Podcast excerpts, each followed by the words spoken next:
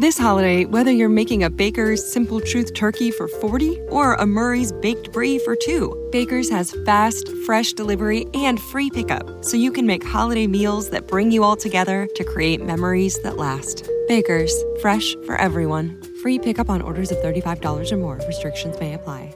Choose from a great selection of digital coupons and use them up to five times in one transaction. Check our app for details. Baker's, fresh for everyone.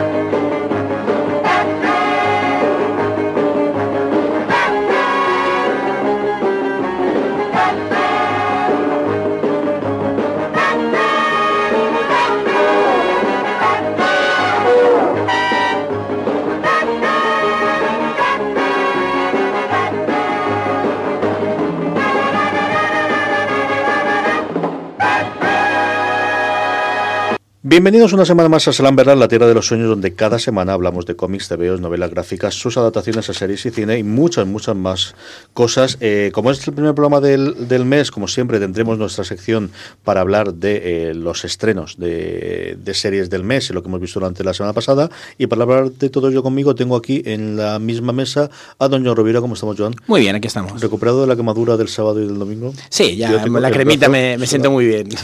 Estuvimos en, en un salón que montó Francis Arrabal aquí en, en, Elche por el Día del Orgullo Friki y la verdad es que cayó, pero va en plomo. ¿eh?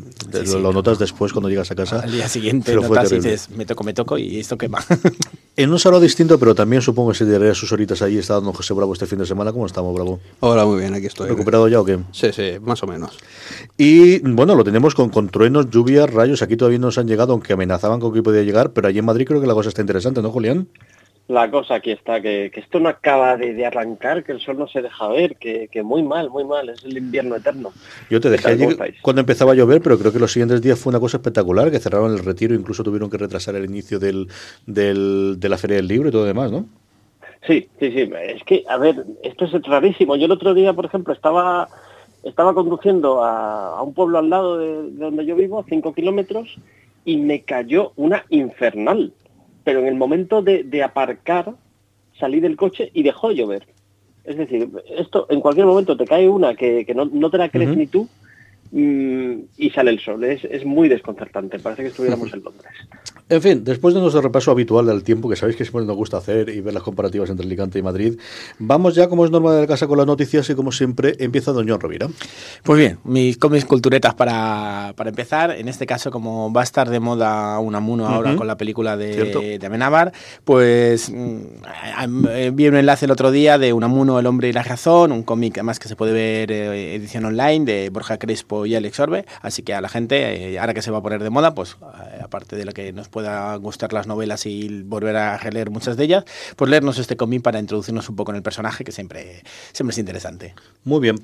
Y de cómics a, bueno, premios, premios directamente. Eh, Flavita Banana, ganadora de unos premios de la edición número 20 de los premios Gato Pérez, de, de, de, los premios que se dan en Cataluña distintas, eh, dentro de un humor y todas estas cosas, pues nada, Flavita Banana sigue ganando premios y sigue estando en, en esto, a ver si consigo para alguna edición traerlo por aquí, porque me apetece mucho. Eh, triste noticia es que se nos ha muerto Julio Rivera. Sí, Julio Rivera Trocó, donde hizo principalmente su carrera más en Francia uh -huh. que en España, pero bueno, aquí sí que fueron llegando su, sus cosas. Murió el pasado 27 de, de mayo. Nada, eh, he puesto como siempre el enlace en TV Esfera para ver toda, toda su obra y como comentó, casi, casi toda, él emigró con 22, 23 años, emigró ya a Francia y ya hizo casi, casi toda su carrera allí, pero bueno, era muy reconocido también y muy compañero de muchos de los autores de esto. Uno, también uno de los clásicos. Eh, a continuación tenemos una cosa llamada Dibujando contra corriente. ¿Qué es esto? Nada, es un artículo que me ha parecido muy interesante de Cristina Jurado que han publicado en TV Esfera, ilustradoras árabo-musulmanes de cómic es muy interesante. Cada vez vamos viendo esta serie, esta serie de personajes, pero que sea las, el, el, interés de ser las ilustradoras, cómo están enfocando el tema, son ellas las que, con todas las dificultades que, que supone, cómo entienden el feminismo desde estas posturas de, de la cultura árabe musulmana. Entonces, el artículo me ha parecido muy, muy interesante. Sabéis que me gustan mucho este tipo de temas. Y a esta perspectiva, la verdad es que no nos suele llegar mucha información, uh -huh. entonces he decidido compartirla por aquí. Como es John Rovira, tenía que ver alguna cosa de Sama, claro. Esto es, sí, ya no sabía qué buscar y he dicho, voy a buscar algo de, La verdad es que me lo he encontrado. eh, Esta imagen tiene bastante tiempo por ahí, pero alguien la enlazó hace poco y dijo, uy, qué curiosidad. Y son las pinturas un poco originales que creó Dave McCain para las portadas número uno y dos de Sandman, o sea, dos cuadros de, de un metro más de alto. Eh, se puede echar la imagen de, de las portadas originales. Todo el mundo conocemos un poco todo el trabajo que llevan, que muchas veces, no lo voy a decir yo, pero que a veces las portadas es mucho mejor incluso que continuando porque son una pasada lo que hace Dave McCain. Y bueno, a mí, me- a mí me gusta todo el conjunto, pero que, que es un trabajo, o sea, que si, si las encontráis por ahí y queréis hacerme un regalo, yo encantado. Yo a eso le voy a buscar hueco en casa. No, la verdad es que el valor de estas piezas no lo sé.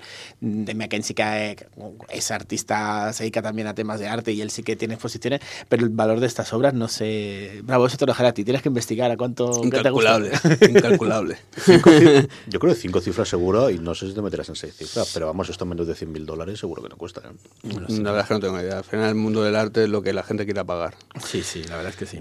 Eh, esta es una de estas cosas que a mí me, me parece que, que ya iba siendo hora, ¿no? Que, que hiciésemos alguna cosa de, de seguimiento de, de, de Tutain y no solamente tenemos en octubre el documental Los cómics de Tutain, sino que además se ha, ha anunciado también un libro sobre la vida de, de- del creador, ¿no? De- de- del editor. Sí, había, hacía tiempo que se oía, yo la verdad es que había leído hace tiempo que se estaba trabajando en el libro, pero se ha anunciado ya por fin que para octubre llegará el libro con el documental, que el documental yo creo que ya existe y lo que pasa es que el libro va a venir acompañado de- del documental Los cómics de Tutain y el libro es Tutain, un editor adelantado de su tiempo. Yo creo que es muy interesante ver toda esa parte de la historia del cómic en España, de cómo se editaba, no no sé el planteamiento cómo lo hará, pero para los que nos apasionan los autores de esa época, el trabajo, todo lo que se iba publicando aquí fuera de España, cómo publicaban tantos fuera de España, yo creo que me apetece mucho cuando llegue ese libro, pues mm, conocerlo y saber un poco cómo lo cuenta.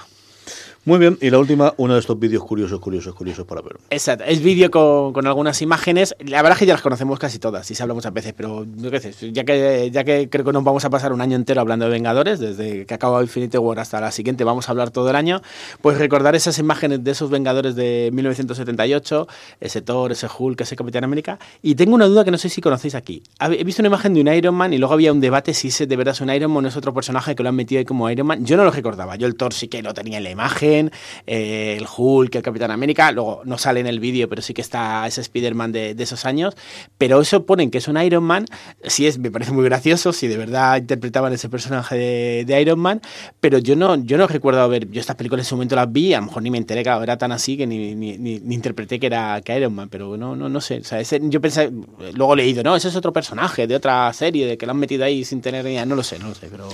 Yo lo miraré en el libro de, de Íñigo de Prada, que es la, bueno, yo creo, creo la voz más autorizada eh, para, para estas cosas. A mí no me suena tampoco. Sí tenía clara la imagen de, de Lul Ferriño haciendo de Hulk y recordaba alguna de las otras, pero ya hace, si la vi, la vi hace un montón de tiempo.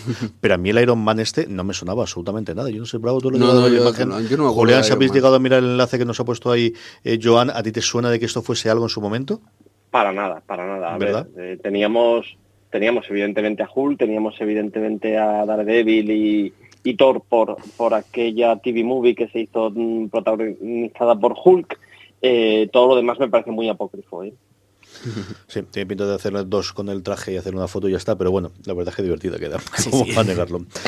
Eh, Joan no ha traído sección específica a Bravo, así que nada, Bravo, tira directamente con las noticias. Una primera de hace nada, horas, yo creo que ha sido cuando se ha confirmado poquito. esto. Sí, bueno, como sabéis, bueno, voy a empezar con la noticia de cine. Como sabéis, se está preparando desde hace, desde hace un tiempo una película sobre Spawn, el personaje este de los 90, de Image, de, creado por Tom McFarlane.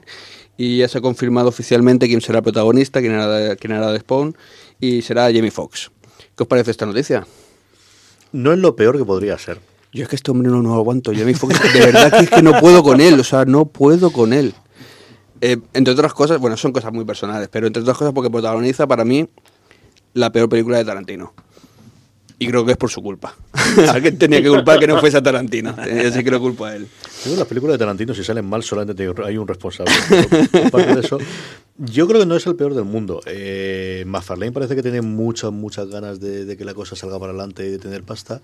Yo aprovecho aquí para reivindicar la serie animada que hizo en su momento HBO y que yo creo que aquí no está disponible en ningún sitio, ni siquiera en DVD. Y que era una cosita entretenida. Yo he visto algún episodio suelto y no te digo yo que sea ni de lejos comparable a la- las cosas que evidentemente hacían los 90 principios de los 2000 Warner Brothers, Pero se tomaron en serio que estaba en HBO, no se cortaron un pelo y la serie se deja ver bastante bien para lo que era la animación en esa época, a finales de los 90. Hay que recomendar la película anterior, más que esa serie de animación. Hay que recomendar. Y es que, no sé, yo tampoco espero mucho de esta película nueva. O sea, es que, de- en realidad es que tengo que admitir que a mí Spawn tampoco es que me diga mucho. Y creo que es un personaje muy de los 90, muy de esa época. Yo a día de hoy ni lo sigo ni tampoco me interesa demasiado. No sé, ya veremos a ver qué pasa. Yo volví a leer algunos de los, de los suyos al principio y a mí de Spawn lo que más me sigue gustando es a mi Twitch. No, me, me gustan los, la- además, no- porque no recordaba que lo metían en el número uno y luego las miniseries que han creado con los dos personajes son dos que me gustan muchísimo. Incluso la propia que hizo al principio Login of Fairlane, eh, que no es lo mejor del mundo, pero que tampoco está mal de todo. Pero sí que son... eh, y luego las figuritas. O sea, yo tengo que reconocer que soy un vicio absoluto de las figuras de Spawn, porque son las primeras que McFarlane empezó a hacer de, sí, también se puede hacer esto, se puede hacer otro tipo, y yo creo que tengo más figuras que cómics de, de, de Spawn en mi despacho. Yo, como ya no pertenece al universo, a mí me gustaba Ángela, y como ya no es del universo Spawn, que ya se la llevó con sus derechos del Gaiman, ya está. Muy bien, más cosita, bravo. Bueno, me voy ahora a la pequeña pantalla y es que hay rumores so- sobre una, eh, sobre una nueva incorporación a la serie de Arrow. Yo en la serie de Arrow también estoy bastante perdido, la verdad. Pero por un llamamiento, un casting que se está haciendo, se está rumoreando que van a introducir a Blue Beetle, a Ted Cord.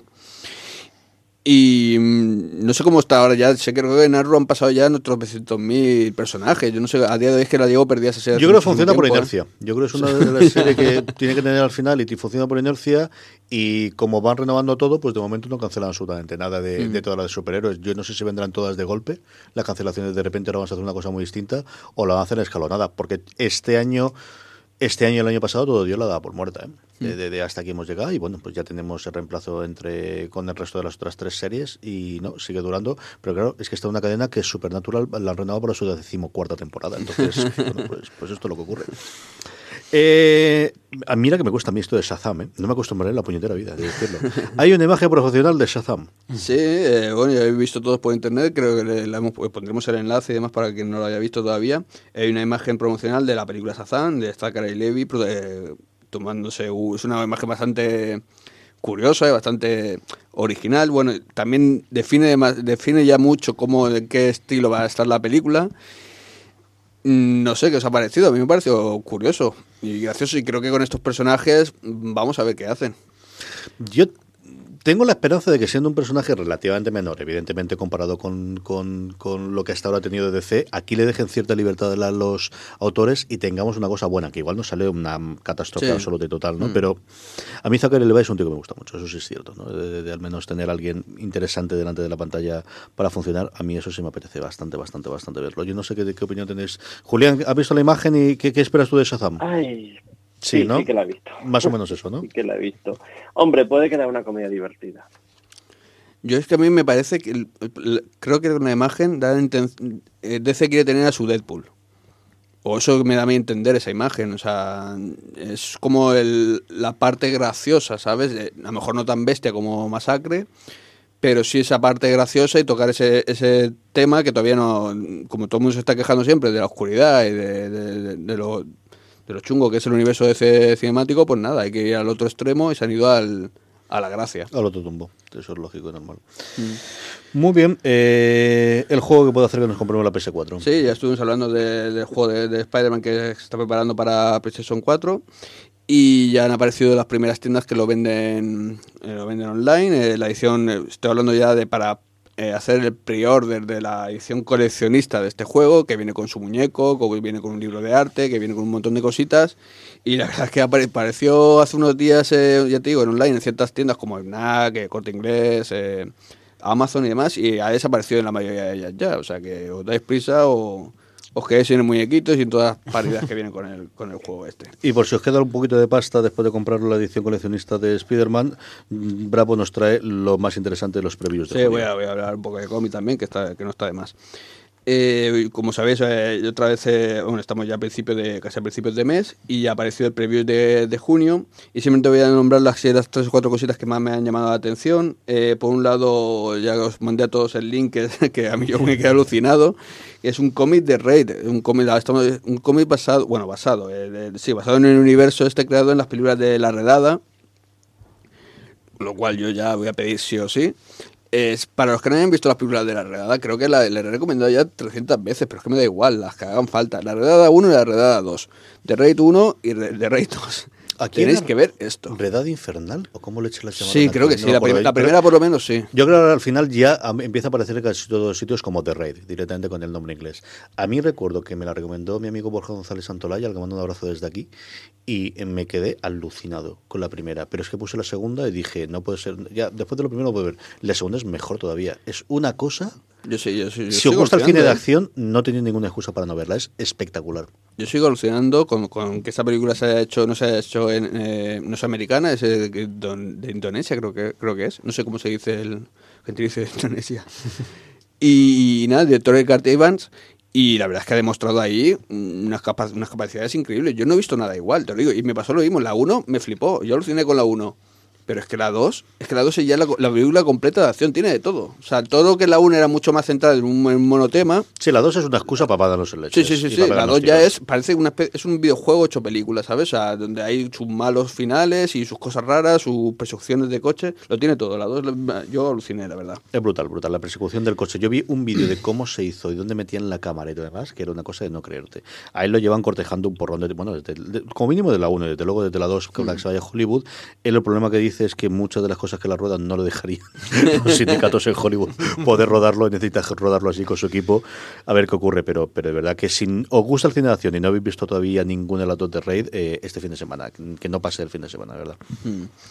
Eh, pues sí, eh, van a sacar un cómic y está basado, se supone que en historias de la segunda película. No es, no es una no es una versión en cómic de la película, ¿vale? Son historias que pasan durante el tiempo que pasa la película. Por otro lado, otra recomendación es Hot Lunch. Hot Lunch es un cómic hecho por Elliot Rajal y Jorge Fornés.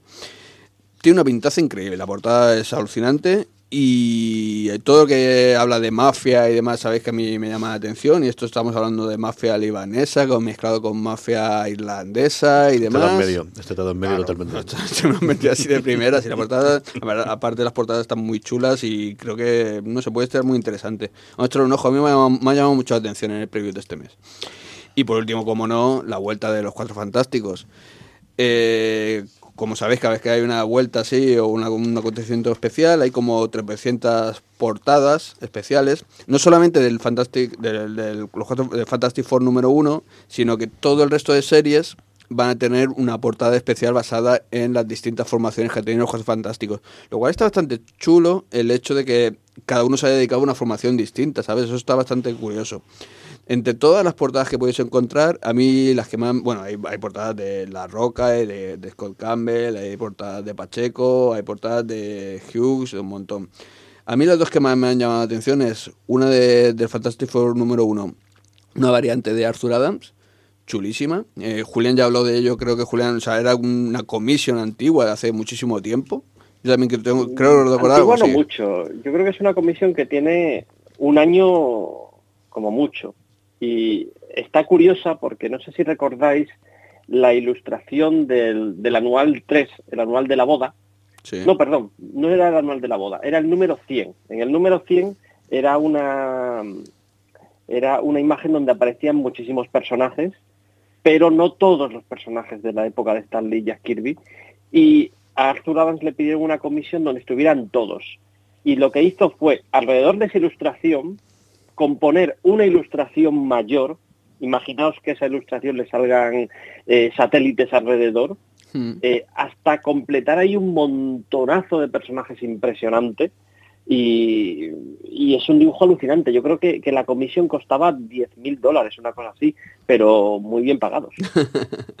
Sí, sí, es, es impresionante el dibujo y ahora que lo sacan en portada está guay. Es, un, es una portada de estas que llaman Connecting Variants, o sea, son- se ve que se van a poder conectar varias portadas, ya no sé cómo lo van a hacer eh, exactamente, pero bueno, de esto que conectas varias, las pones juntas, entonces se hace como un dibujo más grande.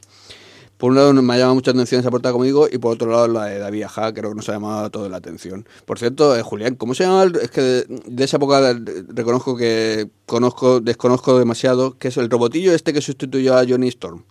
Es Herbie. Herbie, vale. Pues sí, este es de esta época y demás, y la portada de Viaja creo que llama bastante la atención. Y por eso yo creo que esto es todo de noticias por ahora. Señor Clemente, que tenemos un porrón de cosas además que nos han salido en los últimos días. Ay, tenemos un porrón de cosas y la verdad, yo ando mirando las noticias y con una cara de incredulidad de, mirar la fecha, porque el April Fools es, es pasado mañana y dices, es cuando empiezas a preguntarte, ¿esta noticia será verdad? ¿Será mentira? Vamos con ellas y, y me vais a decir qué pensáis vosotros. Tenemos una fechada el 29 de mayo que la da Hollywood Reporter, es decir, un medio que no suele hacer bromas, que Netflix está en negociaciones para quedarse con Lock Key. No partirían del piloto de Hulu, el que dirigió Andy Muschietti, el de, el IT, sino que eh, cogerían el material y lo reciclarían otra vez más, es decir, por tercera vez. Mm.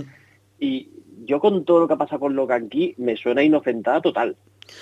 Aquí la gran movida que tiene esto es que el titular de, Hollywood Reporter es que le han cogido directamente como series, pero el segundo párrafo ya te dicen que están cerca del acuerdo. A mí me da una cosa de estas. La, parte más decente de esto es que sería una orden directamente para la, temporada completa en vez de para el piloto. Yo espero que esto una puñetera gente lo lleva a hace. Entiendo que descarten el piloto, pero por otro lado Carton Q sigue involucrado. No lo sé, es una cosa muy muy extraña. Nosotros esta mañana en la redacción de Fuera de Series la sacamos o no, y ya Marina y yo nos hemos plantado de ya no vuelvo a sacar nada de Locan Key hasta que no tenga el confirmado, me digan que sí, y si me apuras que como mínimo mm, tenga el tráiler, porque ya mm, es que ya hemos pasado varias veces por esta, así que yo creo que poco. Pero mm, como decías tú, siendo Hollywood Reporter, me extrañaría que se cayese me extrañaría estas al punto de, que, se cayese. Esta en otras circunstancias, si fuese una serie nueva, nosotros la habíamos dado con una noticia. Y no la hemos dado precisamente por esto, porque la tercera vez. Esos debates de redacción son casi de, de redacción de 1990. es que en cualquier página web incluidas algunas con mucho nombre. No, hombre, pero. Lo pensaría en un minuto. Pero al final, eh, también nosotros no sacamos tantas noticias y cuando es un rumor, sí que intentamos decir que es un rumor y esta es que ya quiero dar la noticia cuando, cuando lo tengamos. De hecho, sí que la hemos comentado aquí. Bueno, pues ahora lo comentaremos seguramente fuera de series, pero sacarla como noticia para decir hay un rumor de que vamos a tenerla a estas alturas del partido, pues no sé yo qué decirte. No sé yo qué decirte. Mira, otra que tal. Sí, esta Andrew Lincoln. Andrew Lincoln, es decir, Rick, para amigos y enemigos, va a dejar The Walking Dead en la próxima temporada, en la temporada 9. Esto lo dice Collider, ¿vale? Eh, la idea es que solo estaría la temporada la mitad de los episodios, que con la narrativa de la serie tampoco es sorprendente, es decir, eh, tenemos muchos episodios que son de, mira, ahora te vamos a contar qué está pasando mientras tanto en, en Tombuctú. Eh, y así sería muy fácilmente quitarse de en medio a Rick en esos episodios. Mm, no sé si esto será verdad. Lo que pasa es que The Walking Dead ya hace tiempo que huele un poco, huele un poco a muerto. Aquí la que tienen son, lo comentaba Francis en el streaming de esta semana, él se deja caer que está muy triste de estar en Atlanta, que tiene toda la familia en Inglaterra, que está muy separado, justo una semana después de que le hayan subido el sueldo al que hace de Glenn a 20 kilos. Entonces, eh, Francis dice que la cosa más va por la línea Cristiano Ronaldo de me necesito más pasta, que está la cosa muy cara en Londres, más que por la parte que se quiere alargar. Por otro lado, es que nueve años son muchos años y igual no le viene mal un golpe de efecto a este nivel, que sería lo más radical que podría tener la serie, sobre todo ahora que han cambiado el showrunner y que tiene una, a esta nueva mujer llevando las riendas. Yo creo que podría ser un revulsivo porque AMC si puede durar que esta serie dure, antes hablamos de las 14 series de Supernatural, si puede durar 20, ellos tiran para adelante, no tienen nada de repuesto a día de hoy que pueda funcionar y al final es que los cómics tampoco se han terminado, ¿no? es que ya estás estirando porque tiene no, no, si es que la obra origen esto sigue tirando para adelante.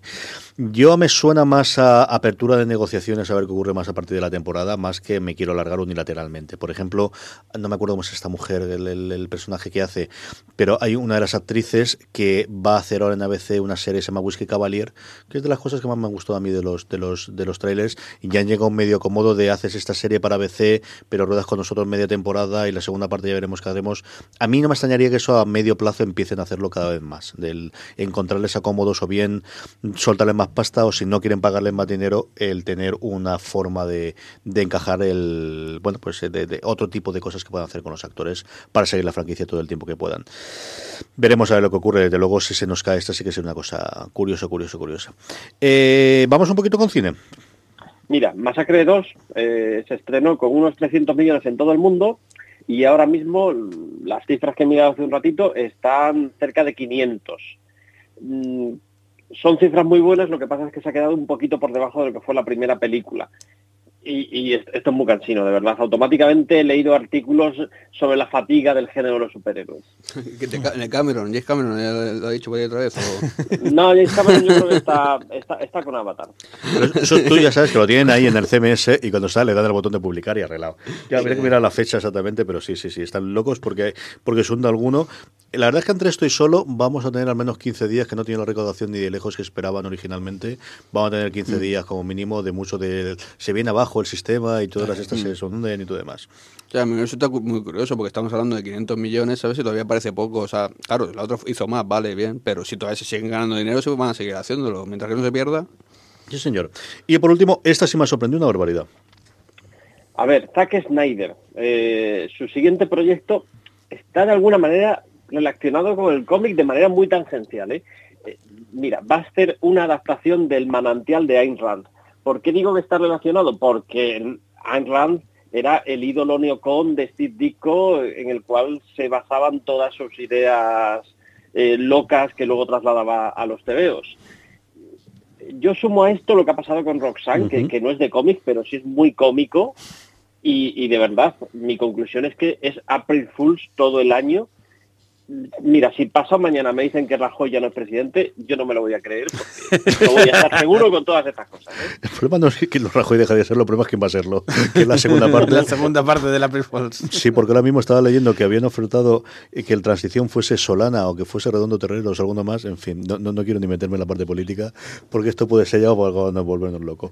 Muy bien, pues vamos con él porque suena esto. La semana pasada eh, me tocó a mí y me tocó a mí y puse el himno del Manchester United, eh, no porque no sea de Manchester United, que siempre ha sido de la parte de, inglesa, siempre ha sido del Liverpool, sino porque dentro de esa campaña, hablábamos antes de la segunda película de Masacre, de la campaña que Deadpool 2 ha tenido, que ha tenido ideas realmente brillantes y maravillosas en su campaña de promoción.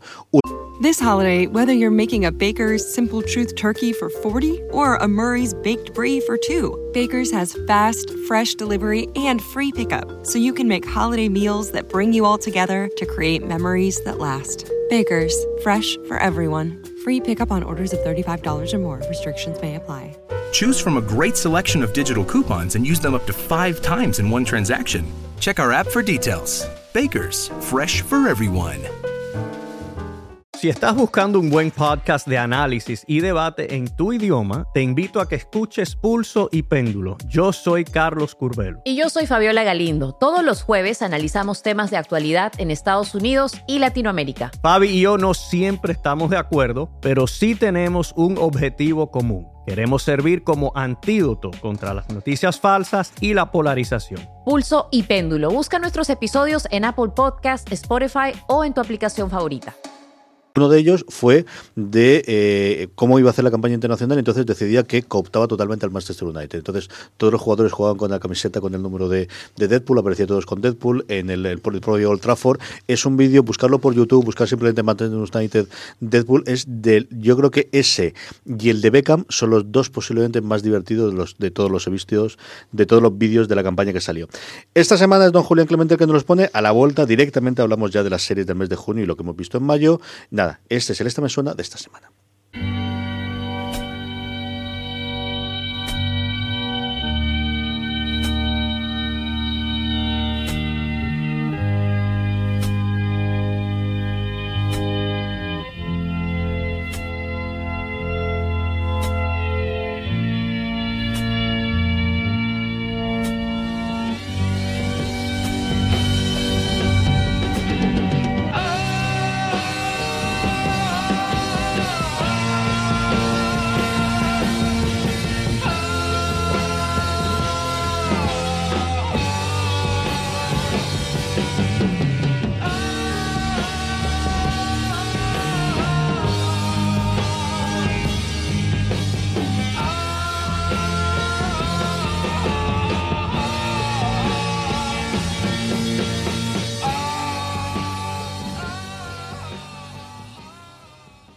Estamos ya de vuelta y como os comentaba, vamos a hacer un repasito primero de las series basadas en cómic que nos vienen para el mes de junio y posteriormente hablamos un poquito de lo que hemos visto, lo que hemos de ver y sí, le he prometido a Joan que al menos puede hablar un ratito de solo, que está loco por hablar, que ha ido al cine y que la ha visto. Primero estreno. El 7 de junio se estrena en Estados Unidos la adaptación de Capa y Puñal, Clock and Dagger, en Freeform, eh, que era el segundo, lo que antes era ABC Family, es decir, el segundo canal de ABC.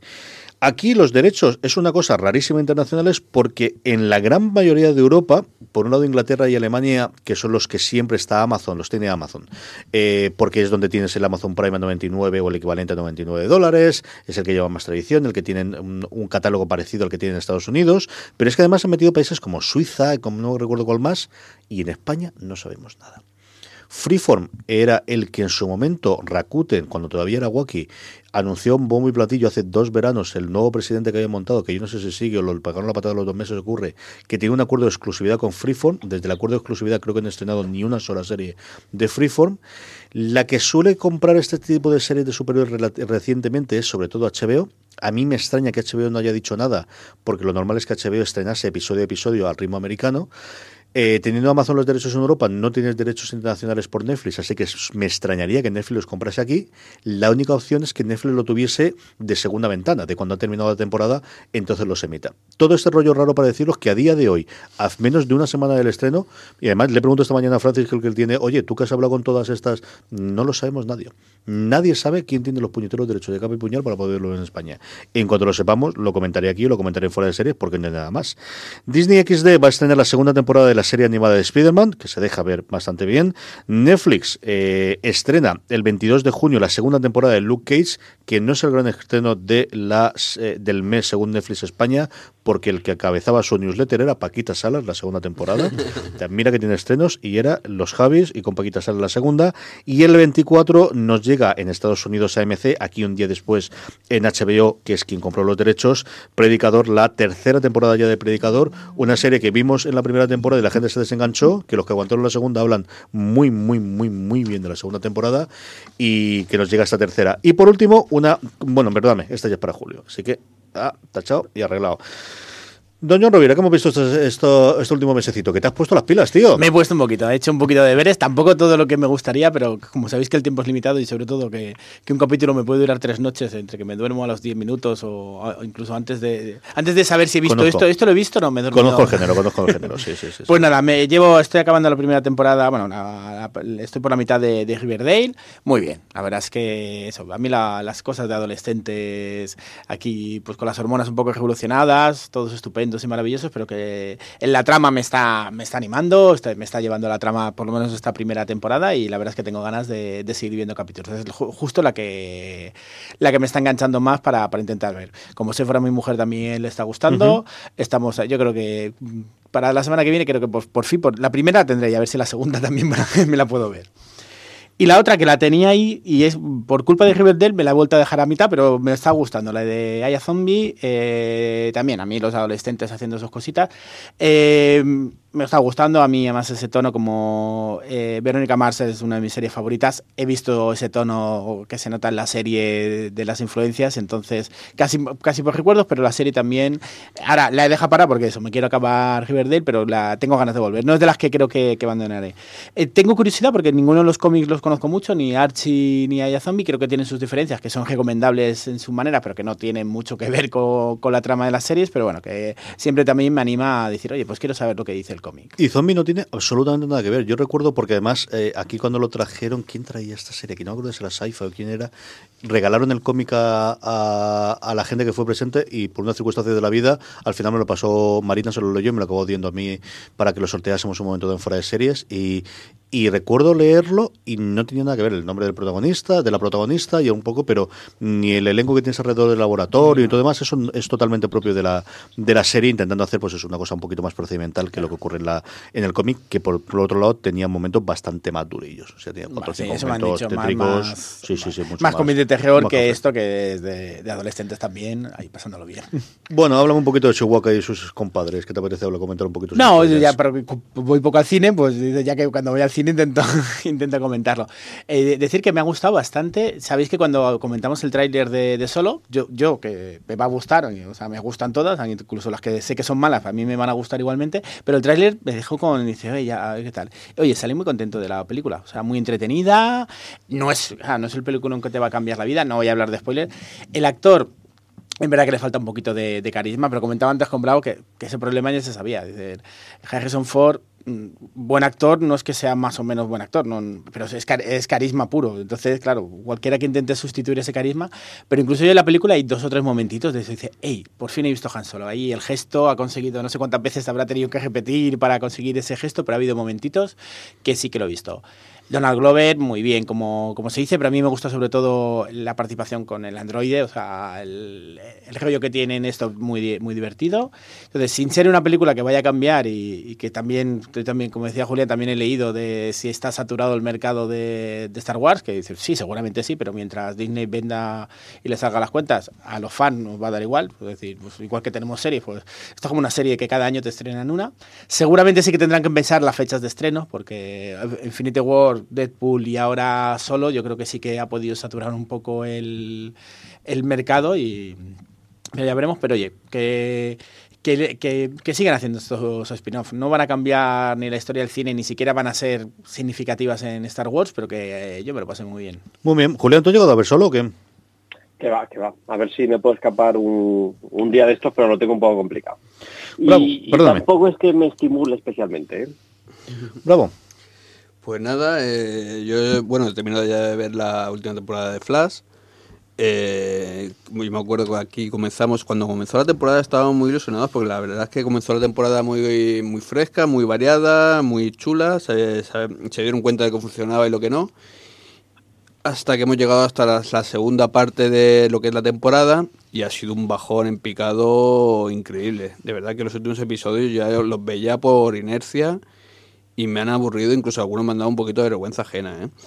Eh, quitaron el personaje este de Wally West, que a mí no me gustaba nada y parecía un acierto. Eh, introdujeron a, a Ralph Dibny, a Leon Man, que fue una, algo muy fresco y la verdad es que estaba muy chulo el personaje y aparte con los superpoderes que tiene podía dar mucho juego. Pero, ostras, está, es que yo creo que el problema es que 23 episodios son muchos es que hasta la altura, de hacer 23 episodios, tienes que meter mucha morralla y aquí la morralla la han metido toda en la segunda parte de la, temporada y al final se ha hecho muy cuesta arriba. O sea, mm, te das cuenta muchas veces que has visto un episodio que si no hubieses visto casi que mejor y que no tiene nada que ver con la historia y aparte es que no, no te ha dicho nada. Y bueno, ya no quiero hablar ya directamente del final porque el final, si no haces preguntas, mejor. no hagas muchas preguntas porque como hagas dos preguntas, eh, desmontas el final en cero coma. No sé, la verdad es que bastante decepcionado con eso. La última parte de, la serie de Flash eh, me ha dejado muy, muy, muy mal. O sea, no, no, es que no era divertida, no era, no era fresca, no, no, no era original. Eh, se han juntado muchas cosas. Y el personaje del. Eh, ¿Cómo se llama? West, creo que se llama, no sé qué. no, perdón, el Julián, ¿cómo se llama el tipo este que tiene el consejo de... Eh, Harrison Wells. Sí, Wells. el consejo de los Wells. Sí, el, consejo, bueno, el capítulo de los consejos de Wells, yo de verdad que yo me daba mucha vergüenza ajena, ¿eh? Los dos capítulos. Sí, sí. Pues, luego vuelven porque les debía parecer muy divertido. Sí, es verdad, es que encima es eso. Lo hicieron una vez y dije, bueno, va, va, me he comido esto. Pero es que luego lo vuelven a repetir y me parece vergonzoso lo que hacen. Es, lucimiento del actor, sencillamente. ¿eh? Ya, pero Mira, es que... eres capaz de hacer esto, esto y esto en la misma escena. Ya, pero Julián, es que incluso creo que el actor no, es capaz de lucirse en ese sentido, ¿sabes? A lo mejor otro, otro actor lo hubiese hecho y dice, ostras, qué, qué, cosa más chula. Eh, bueno, eh, para resumir, que no lo haya visto. Simplemente el, el mismo actor hace de muchos personajes al mismo tiempo, ¿vale? Eh de verdad que me parece muy ridículo tanto la actuación del actor como el concepto en sí ya, porque no, no sale bien, no, no, no sale bien, intentan algo que no sale bien, así que muy decepcionado en ese sentido. Me, voy a terminar de hablar de Flash y me voy a Legión, una obra maestra. Entiendo que, que, Legión, sobre todo esta segunda temporada, no es para todos los públicos. ¿eh? El tipo ya, o sea, y a mí eso me encanta, cuando se nota que es una, una serie de autor y el autor dice, vamos a ir por aquí y nos da igual. Y que, le guste que me sigue, que no. Y que no porque se, quede por el camino, me, me, da igual. O sea, es que eso debe ser el arte. Y, por eso, en ese sentido, me encanta. También entiendo que pueda saturar al espectador porque yo, yo reconozco que he vivido momentos que ya no sabía que estaba viendo. ¿eh? Había momentos que digo, pero Vamos a ver, ¿he visto un capítulo que ha pasado o que no ha pasado? Con eso ya te creo que te lo digo todo. O sea, es, es, se, está dando mucho la bola, pero es alucinante. Es un espectáculo visual, la verdad es que increíble que se haga en televisión algo así, donde los superpoderes y el que sean, que sean superhéroes de alguna manera es que es casi lo de menos. O sea, está muy de fondo chulísimo. De verdad que Legión es una auténtica pasada. Eso sí, es para mm, para, para gente, no sé. ¿cómo para si te gusta, el asunto es si te gusta. si, no, le coges el tanquillo, si te mola ese Voy a darle un par de episodios. No, déjalo. Si no te gusta al principio, no, no, no, no, va a ser. no se va a hacer más accesible, ¿no? No, no, pero para nada, es que va más, ¿eh? Y cada capítulo que ves que se complica más la cosa. Y muchas veces eso te da la sensación de haber visto cosas que no están pasando en realidad. Eh, juegan con, mucho, con muchos temas. Mm. Aparte tiene una banda sonora alucinante. Han utilizado ya a René Stone, han utilizado Jess Addiction, han utilizado cositas muy chulas. No sé, visualmente la verdad es que es impresionante. Eso sí, es una serie muy, muy dura y se está haciendo cada vez más dura. Yo no sé, ¿esto está tiene tercera temporada? ¿Se sabe algo? Cuando termine veremos cómo está. Y sobre todo, más allá de eso, es lo ocupado que está él, porque tiene que mm. hacer la siguiente de Fargo y, tiene una película por en medio y luego escribe dos o tres novelas en los ratos libres y, esta es la vida del buen hombre este. Entonces, así vamos las cosas. Yo creo que FX, mientras él quiera hacer, sobre todo ahora que se dio Brian Fuller a, Netflix, es el eh, quizás uno del creador más creador junto con Donald Glover, que veremos a ver qué ocurre con la tercera de adelante cuando llega el creador más creador que le queda dentro de la cuadra de una cadena que funciona fundamentalmente por, por creadores. A ver qué ocurre con, con, con, la serie de que en adelante u otros proyectos que lleven. Mm. El, sí, yo creo que esto es más lo que hay. Señor Clemente, ¿cómo has visto? Ay, yo es que estoy un, This holiday, whether you're making a Baker's Simple Truth turkey for 40 or a Murray's Baked Brie for 2, Baker's has fast, fresh delivery and free pickup, so you can make holiday meals that bring you all together to create memories that last. Baker's, fresh for everyone. Free pickup on orders of $35 or more. Restrictions may apply. Choose from a great selection of digital coupons and use them up to five times in one transaction. Check our app for details. Baker's, fresh for everyone. Si estás buscando un buen podcast de análisis y debate en tu idioma, te invito a que escuches Pulso y Péndulo. Yo soy Carlos Curbelo. Y yo soy Fabiola Galindo. Todos los jueves analizamos temas de actualidad en Estados Unidos y Latinoamérica. Fabi y yo no siempre estamos de acuerdo, pero sí tenemos un objetivo común. Queremos servir como antídoto contra las noticias falsas y la polarización. Pulso y péndulo. Busca nuestros episodios en Apple Podcast, Spotify o en tu aplicación favorita estoy muy decepcionado y, muy emperezado con las series de, de cómic. Creo que es en parte porque todavía no me he podido meter con Legión. Eh, ya sabéis el problema este que yo tengo de que si paso un tiempo sin ver un episodio, entre un episodio y otro acabo, acabo completamente despistado de lo que he visto, así que prefiero verlo todo seguido. Eh, mm, el caso es que estoy acabando, todavía faltan dos episodios, con la temporada actual de Flash, de la que hablaba antes Bravo, y confirmo todo lo que dice eh, banco del piloto automático. Todo el impulso que tenían al principio de esta temporada se perdió, se perdió en, el entreacto. Y pues eso, a falta de dos episodios me resulta muy muy aburrido y además me estoy me está resultando muy molesto un personaje en concreto, el personaje de Marlies, la esposa del malo, con la sensación esta de, este personaje está escrito antes del Me Too, ¿verdad? Porque no me puedo creer que le estén dando ese tratamiento al personaje, un, tratamiento horrendo, horrendo, de lo, de lo, peor que he visto en la televisión este, esta temporada. Sí, mujer florero. Sí, totalmente, totalmente. Pero es que además eh, te dedican un episodio a explicarte eh, por qué actúa como mujer florero y dice, ole, ole. en fin, eh, estoy viendo también seguir Agentes de S.H.I.E.L.D., que, ya ha terminado, pero que, yo todavía me quedan unos cuantos episodios. ¿Qué queréis que os diga? Se les nota mucho que están sin pasta. Están sin pasta, hay mucho hay mucha escena en interior, hay mucho de ir de aquí para allá sin que sin que suceda nada. Se supone que es eh, un escenario posapocalíptico y lo que vemos es, pues no sé, eh, el interior de una casa sevillana, me parece a mí muchas veces. y a pesar de eso, oye, tiene sus, tiene sus momentitos, tiene, tiene sus cositas. Yo creo que, mm, desde luego, me lo estoy pasando mejor que con Flash. ¿Qué queréis que os diga? Sí, siguen teniendo los momentos brillantes estos de, quitarse. A ver, yo muy rápidamente voy a ir cerrando porque ya me vais a hablar un montón de esto en, fuera de series. Por un lado, Legión, coincido totalmente con lo que ha dicho eh, ahora mismo Bravo. Yo creo que es de las series junto con Westworld que está en emisión que más suelo ver. Y digo en emisión porque esta misma semana, cuando estamos grabando esto, se nos han ido dos grandísimas series eh, esta, estas temporadas. La primera temporada de Killing Eve, que yo creo que ha sido la gran sorpresa de este arranque de 2018 de una serie de salida de la absoluta nada. Sí, seguimos a Philip Waller-Bridge, que por cierto es la que pone la voz del robotito de solo en la versión original, la, la pone ella. Eh, bueno, se había hablado de mucho de Jan Fleabag, eh, que ocurría, pero esta se ha salido ¿no? en los guiones de esta serie.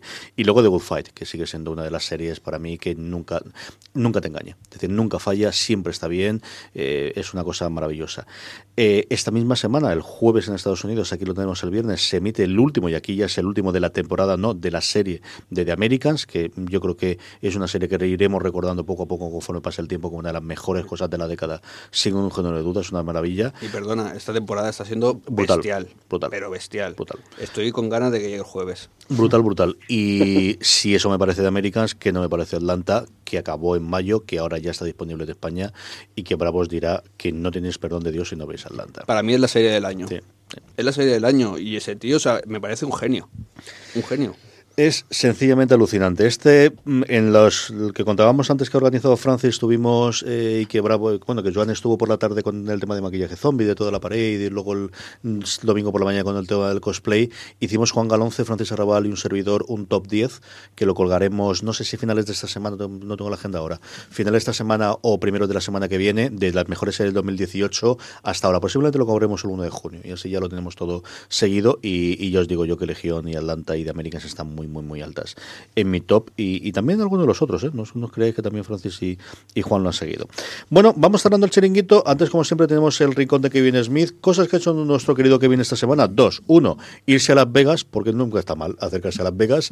Ha ido a Las Vegas pagado por un casino que les ha pagado toda la fiesta y, el mantenimiento mientras estaba trabajando, aunque encontró un poquito de hueco para ir a ver a eh, el equipo de Las Vegas de hockey, porque sí ha habido una expansión en, en la liga de hockey y uno de los equipos le han dado a Las Vegas que está a punto de llegar a la final.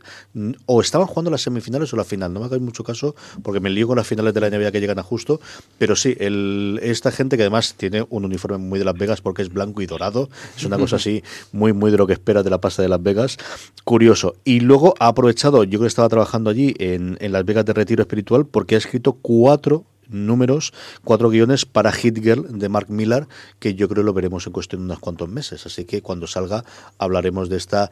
Eh, ha cogido a Hit Girl y se la ha llevado a. Él dice a Teen City directamente, al, al- a, perdóname, a Hollywood, a ver qué ocurre con estos cuatro números cuando, cuando se editen en Estados Unidos o cuando se editen aquí. Y con esto vamos a las recomendaciones. Don Joe Rovira se lo ha traído directamente desde casa para recomendarlo. Sí, me lo he traído para así tenerlo de esto. Tenía muy pendiente, bueno, el cómic es Wonder Woman Reflexiones, cuando la película pues salieron un montón de tomas recopilando todo lo que tan difícilmente llega, llega a España.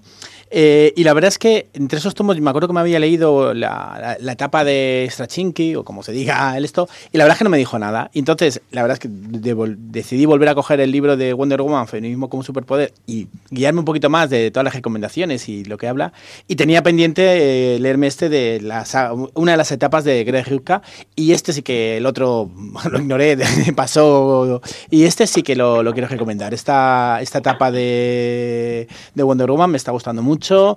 Solo decir, bueno, mm, eh, aparte de las distintas tramas que como siempre pueden volver, está, ella ha escrito un libro un poco con todo su diario y todo lo que se supone que, que ella hable de ecologismo, de feminismo en ese libro y lo que esto. Entonces esa parte de- del mensaje que se da en esta, en esta etapa me, me, me ha gustado mucho. O sea que seguiré por ahí con, con- intentando leerme la- las cosas más interesantes de Wonder Woman, pero esto lo recomiendo mucho.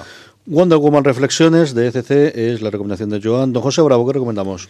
Pues como sabéis, hace poco se, se publicó el Action Comic número 1000, que bueno, vale, eh, un homenaje al personaje, bien, pero a mí lo, verdad, lo que de verdad estoy disfrutando es el Action Comics 80 años de Superman, que sacó DC y que me imagino que dentro de poco lo sacará aquí ECC, es una recopilación pues de las historias más importantes, por decirlo de alguna manera y demás. Eh, es una pasada. Yo cuando a mí me pasa mucho cuando como leo muchos superhéroes, pues a veces te cansas, ¿sabes? Porque como que has leído la misma historia 20 veces, es todo muy serio y tal y cual. Yo recomiendo cuando te pase esto coger cosas de la Golden y sobre todo de la Silver Age, porque es que es alucinante, es todo súper bizarro y me lo paso muy bien. Eh, estamos hablando de una recuperación de, se supone, como digo, las mejores historias de Superman. Claro, es muchísimas historias. Bueno, la primera aparición de Brainiac, la primera aparición de Supergirl, que, tiene el origen más bizarro que puede. No os voy a contar porque ya no hay tiempo, pero un día tenemos que hablar del origen de Supergirl, por lo menos el primero que hubo, porque es, es alucinante decir, pero ¿cómo se le ocurrió esta, esta tontería, macho? Y, y- y lo escribió y lo hizo, y ala, para adelante. No, no, o sea, era una época, pues eso, que las drogas predominaban y que no se cortaban en nada y estaba, está muy chulo. Es una pasada, es una recuperación, pues eso, cosas muy, muy, muy importantes, de momentos muy importantes de, de la historia de Superman y creo que hay que leer a veces esto para recuperar lo que es el origen, lo que es la esencia de este personaje. Don Julián Clemente, ¿qué recomendamos? Mira, yo os traigo un, un TVO que en su momento me marcó muchísimo porque me, costó muchísimo conseguirlo, que es la muerte del, del Capitán Marvel. En su momento, en los años 80, se publicó dentro de la colección novelas gráficas. Yo entonces era un crío y para mí ver algo como, como lo que te presentaban, que era el final de un personaje y un final tan realista como pueda ser el cáncer, me impresionó extraordinariamente y además tardé muchísimo en conseguir el cómic porque era un cómic carísimo de, 550 pesetas de la época eh, y, es un cómic que mm, en mi opinión sigue siendo el mejor TVO que ha escrito Jim Starling en, en, toda, su, en toda su carrera probablemente también porque fui, fue el primero que leí de él y, y en la época en la que lo leí me, impresionó muchísimo. Y lo he vuelto a leer ahora que, se reedita en un formato muy, muy parecido, muy grande y muy llamativo a la edición original de, Forum y sigue siendo un TVO extraordinario, un TVO con un eh, drama y una épica eh, y un sentimiento de lo que significa ser un héroe en cada página y ahí me sigue pareciendo una joya y es un TVO que, que es del 82, con lo cual ya han pasado 40 eh, años por él y se sigue leyendo como si se hubiera escrito ayer. Sencillamente impresionante. Yo tengo muchas ganas de releerlo, porque yo creo recordar que lo leí hace un porrón de años y, de verdad que tengo muchas ganas de volver a tomarlo. Yo dos cositas rápidas. Una, porque me la atreví en la mochila y yo creo que no he hablado nunca de ella, y es de los pocos vicios que tengo de comprarme habitualmente es la revista de Dolmen. Y el otro día que uno estuve en Madrid con Francis y con Julián, Julián salía con el cargamento que prácticamente le hacía falta detrás un carro para llevar las cosas, Francis tres cuartas partes, y yo iba cargado de regalos para las crisis y para mi mujer, y luego lo único que compré es el que regularmente me compro, que es el Dolmen. Es justo después después del Salón del Comité de Barcelona y tiene una entrevista y artículos extensos bastante, bastante chulos con Roy Thomas, que solamente por eso y por las críticas, porque al final me descubre siempre, aunque entres por internet y todo demás, pero al final yo creo que el rollo que tiene la columna aquí y tienes que resumirla siempre viene bien, junto con las noticias, que al final siempre hay alguna cosita que se te escapa y la portada es un pedazo de dibujo de Alex Ross sencillamente alucinante.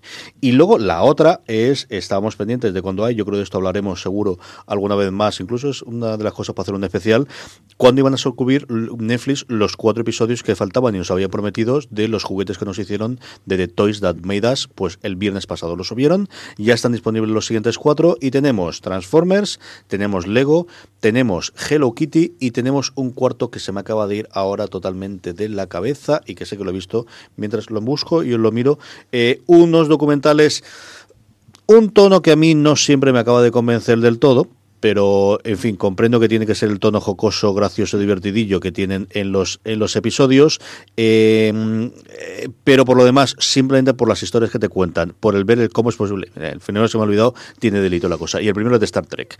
Star Trek juegan constantemente la comparación entre Star Trek y Star Wars y de cómo nunca fueron y dejaron de ser.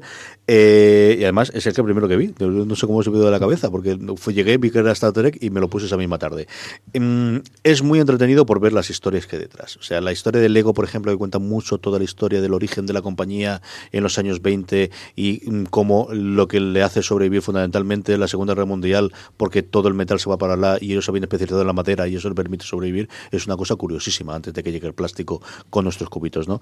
Eh, ocurre igual con la primera temporada, es una cosa para ver y esa es una de las cositas que si en verano tenemos un rato y podemos para hacer un especial y comentar uno, eh, de verdad que vale mucho, mucho la pena. Eh, los juguetes que nos hicieron de Toys That Made Us ya tenéis los ocho episodios disponibles en el España. Y con esto terminamos el programa de hoy. Don John Rovira, mil gracias por venir. A vosotros. Don José Bravo, mil gracias por venir.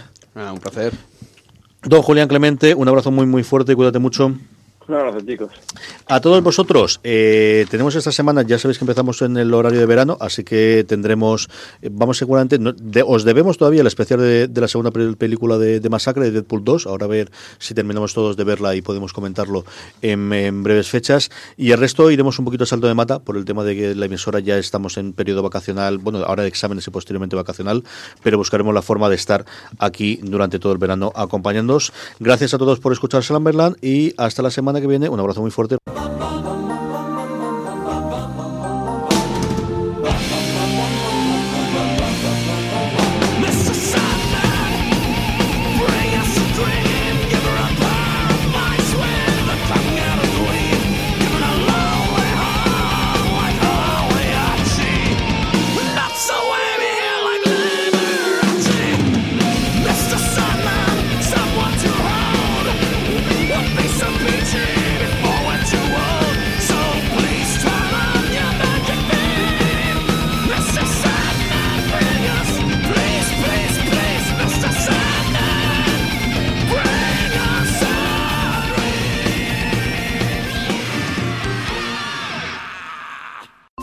Holiday, whether you're making a Baker's Simple Truth turkey for 40 or a Murray's Baked Brie for 2, Baker's has fast, fresh delivery and free pickup, so you can make holiday meals that bring you all together to create memories that last. Baker's, fresh for everyone. Free pickup on orders of $35 or more. Restrictions may apply. Choose from a great selection of digital coupons and use them up to five times in one transaction. Check our app for details. Bakers, fresh for everyone.